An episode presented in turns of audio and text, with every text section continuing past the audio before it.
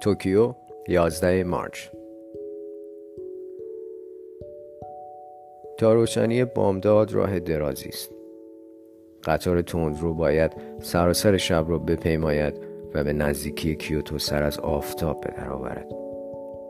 چهره‌ها خسته، چشم‌ها رو به خواب و شب از نیمه فراتر. می‌روی تا درهای دگر بگشایی و نه، همین رفته شدن‌ها جریان زندگی است. میان من و این مردم دور و برم کمترین وزش همدردی نمی‌گذرد. اوج بیزاری من در پاره آنها از خواست بزرگ هماهنگی چه آسان به در می‌افتیم. گاه در گرمای یک نیم روز تابستانی آشنایی خودم را با هستی گم می‌کردم و گاه به هنگام پوست کندن یک سیب مهر مادری و پیوند میان خود و بستگانم را به مسخره می‌گرفتم. چه آسان تنها می‌شدم و چه تنهایی بی‌در و پیکری. روی پنجره‌های تاریک قطار هر چند گاه لکه‌های روشن می‌دوند.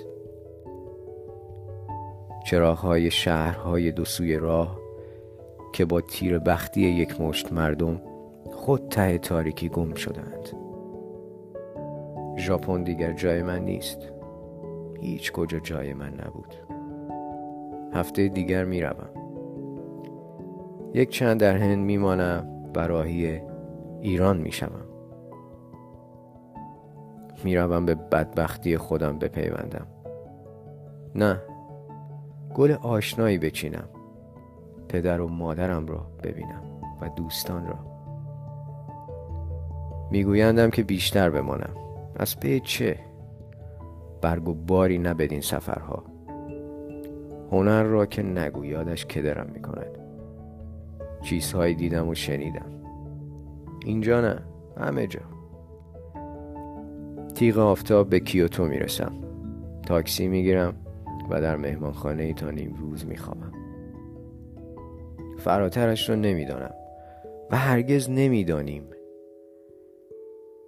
جوانی که روبروی من نشسته چهره‌ای چه گیرا و استوار دارد.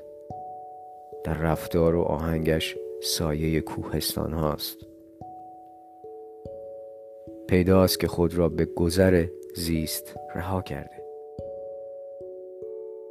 خودسپردگی در خور اندیشه. یک گاو یک درخت تبریزی بر نیروهای طبیعی نمی‌شورد. انگار بر آنها می‌لمد. می‌گذارد رفته بشود. گاه صدای زنگی و پیداست که از کنار سکوی یک ایستگاه میان راه می‌گذریم و صدا بلعیده می‌شود و بی هیچ طنینی، به انگار که زنجیره‌ای خواند و میان خواندن مرد. هیچ چیز سرانجام نمی آمد. ما هرگز نمی خوانیم، صدا خود خوانده می شود.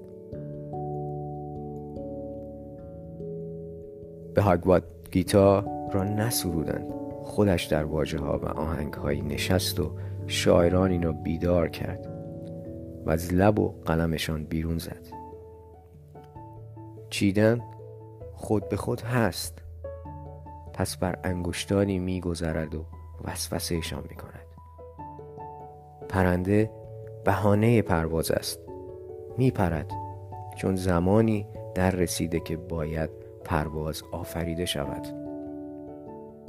از ناگویا گذشته‌ایم و هنوز همه جا شب است. خوابم گرفته. در خستگیم همه پیوندها گسسته انگار. هیچ نمی‌خواهم. پرسشی هم ندارم و نه دردی. از بودن خود احساس خفه‌ای دارم. تکه کاغذی شدم که با بادی تاب می‌خورد. نه به راهی می‌رود، نه پایداری می‌کند. رفته می‌شود. در این دم چه آسان می‌توانم گفت نه هومر چیزی از من افسون داشت و نه نقاشی لئوناردو چیزی کم از نقاشی من. چنین هنگامی خالیم از ترس و نه اضطرابی با من.